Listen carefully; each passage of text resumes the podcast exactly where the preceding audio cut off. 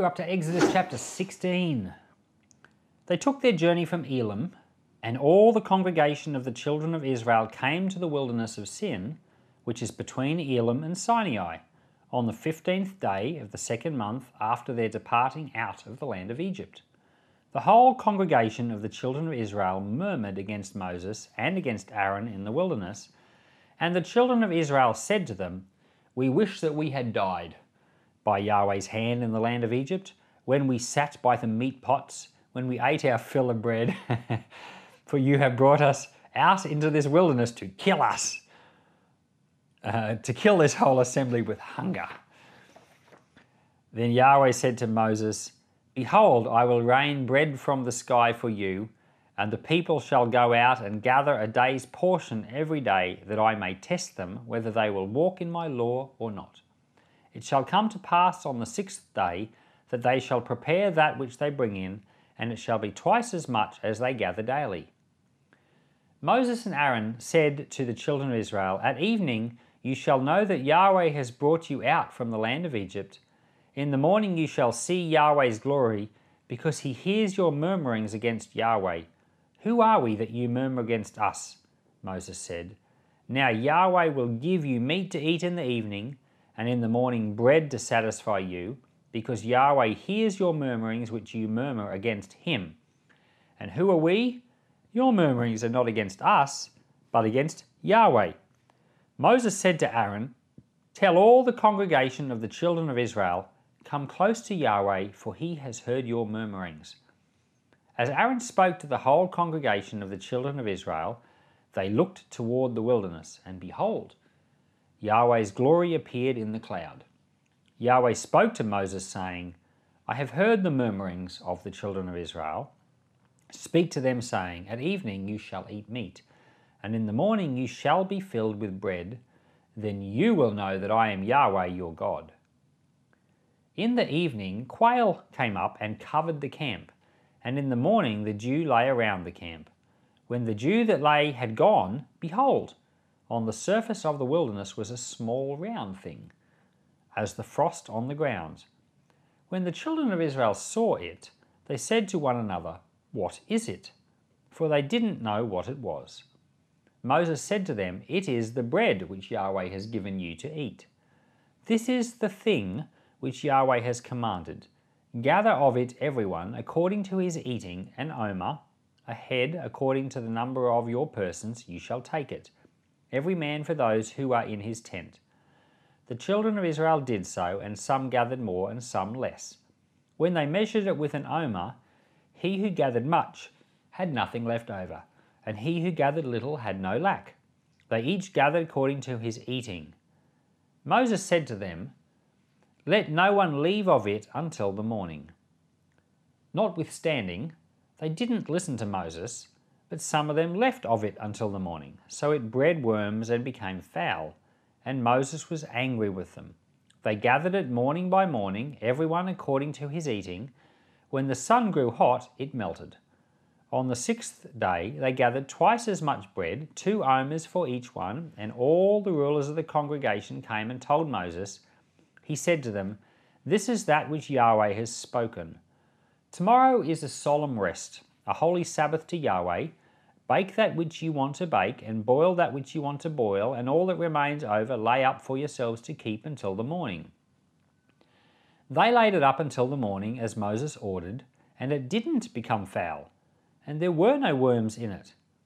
Moses said, Eat that today, for today is Sabbath to Yahweh. Today you shall not find it in the field. Six days you shall gather it, but on the seventh day is the Sabbath. In it there shall be none on the seventh day, some of the people went out to gather, and they found none. Yahweh said to Moses, How long do you refuse to keep my commandments and my laws? Behold, because Yahweh has given you the Sabbath, therefore he gives you on the sixth day the bread of two days. Everyone stays in his place, let no one go out of his place on the seventh day. So the people rested on the seventh day. The house of Israel called its name manna, and it was like coriander seed, white, and its taste was like wafers with honey. Moses said, This is the thing which Yahweh has commanded. Let an omer full of it be kept throughout your generations, that they may see the bread with which I fed you in the wilderness, when I brought you out of the land of Egypt. Moses said to Aaron, Take a pot and put an omer full of manna in it, and lay it up before Yahweh to be kept throughout your generations. As Yahweh commanded Moses, so Aaron laid it up before the testimony to be kept. The children of Israel ate the manna forty years until they came to an inhabited land. They ate the manna until they came to the borders of the land of Canaan. Now, an omer is a tenth of an ephah. The children of Israel, again, very quickly forget what God has done for them and complain, just like us. We're always forgetting what God has done and always complaining. And um, what tends to happen is when things are going right, we think that's normal. and we don't we don't ascribe that to God at work in any way. We just think things going normally is which is things going good is just normal and we don't think that anyone deserves any special commendation for that. But when things go wrong, we blame. We blame people, we blame God. It's the same either way. You see in this in this uh, chapter, you know, they blame Moses, but it was blaming God. It's all the same. It doesn't matter who you blame or who you grumble with, it's still blaming. And the truth of it is that our daily lives are pretty good because God's at work in them all the time. He's the reason we have a normal day to day life is because the hand of God is on us, and that's His blessing. But when God lifts His hand off us, now things go wrong. So, in other words, it's when God isn't doing anything that we grumble and complain. But when God is doing something good for us, we don't even notice. So, it's actually the opposite way around. And um, God is so gracious that He just serves us all the time by blessing us day in and day out without us even noticing. So they grumble and complain here. And you would, you'd think that in return for their grumbling and complaining, they would get some fire from heaven. But no, they get bread from heaven. The Lord, instead of pouring out judgment from the sky, pours out blessing, pours out food. And we're told in the New Testament, you know, Jesus tells us as Christians to turn the other cheek. You know, when someone does the wrong thing to us, turn the other cheek, let them do the wrong thing again. And we see here God is takes his own advice, you know, his own advice that he hasn't given yet until the New Testament. But he, he's being treated unfairly, but he instead repays with kindness. He, he, you know, he bends over to serve those who are not being fair to him. And the truth is that God does the same for us. We don't notice it, but all the time, God is looking after us, providing our needs, caring for us. And we only notice the times when he maybe he doesn't. And maybe sometimes he doesn't because he just wants to get our attention. So we shouldn't grumble or complain, but if we notice things are going wrong, it's time to go to the Lord and say, Lord, I'm sorry. Thank you. And always be thankful and grateful. Manna is a very, very interesting substance. This whole this is the chapter where manna, donuts from the sky. That's what I was told. I was told that manna tasted like donuts. This chapter says it tastes like wafers and honey. Little tiny white round things like a coriander seed. I don't know what a coriander seed looks like. And uh, but it's called manna, and they would bake it into a bread. And um, according to Rabbi Menachem Posner on the Chabad.org website, he said that um, there's a few different theories about what the word manna means or how it got its name, but a really popular one is that it's an Egyptian word that means what is it? And we actually see that in the chapter. When they first see it, they say, What is it? In other words, they say, Manna. so, you know, if you uh, if you ever ask uh, what is it, well, you, it's it's the word manna in Egypt in ancient Egyptian, and um, it's it's not really surprising that they would have had some Egyptian words in their language because they did live there for hundreds of years.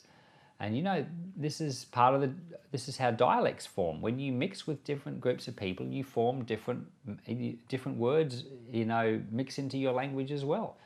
So here in Australia, our Australian English is quite different to American English or English English. And it, these are the way that dialects change. And so the Hebrews, from having lived in Egypt for a few hundred years, they would definitely would have picked up a few Egyptian words like this one, manna. What is it? And in the New Testament, in John chapter 6, Jesus is asked by some people for a sign, you know, a sign to prove that you're God. And Jesus says, just as the sign of manna, you know, like manna in the Old Testament was a sign from God. And he said, in the same way as that, Jesus said, I am the bread that has come down from heaven to feed the world. So Jesus was basically saying that he was like the manna. And it's true. Jesus came down from heaven and he is you know we feed on him in the sense that we, if we didn't eat of christ we would not survive and interestingly, uh, I understand that the town of Bethlehem literally means the house of bread. So Jesus is born in Bethlehem. He's the bread of heaven, the bread of life, come down from heaven, just like the manna, born in the house of bread, Bethlehem, so that the world may live. So, you know, we too are in a desert. We, we too are lost without Christ, but we've been given manna from heaven, Jesus Christ. And with him, we can live. And you know, back then they used to say, What is it? Because they hadn't seen manna before. And people today, they still say, they think about Jesus and they say, Who, who is this? uh, they still have that puzzled kind of expression towards Jesus. Well, you know, as Christians, it's our job to explain Jesus to others. And we can explain him really well when he fills our heart with his love and um, we're able to show him as well as talk about him. Lord, I thank you for the manna that has come down from heaven. I thank you that you said, Lord, in Deuteronomy that man and woman shall not live by bread alone, but by every word that comes from the mouth of God. And I thank you for them for the words that come from Christ. I thank you for Christ. I thank you that this is our food. It's our eternal life. I thank you it's our provision. And I thank you, Lord, you fed the Israelites with manna and you feed us today too. So we're very grateful and we're appreciative. And Lord, my prayer would be for everyone listening that you give us the grace to feed others, that we'd be able to teach them the Word of God, empower us for service. I pray in Jesus' name. Amen.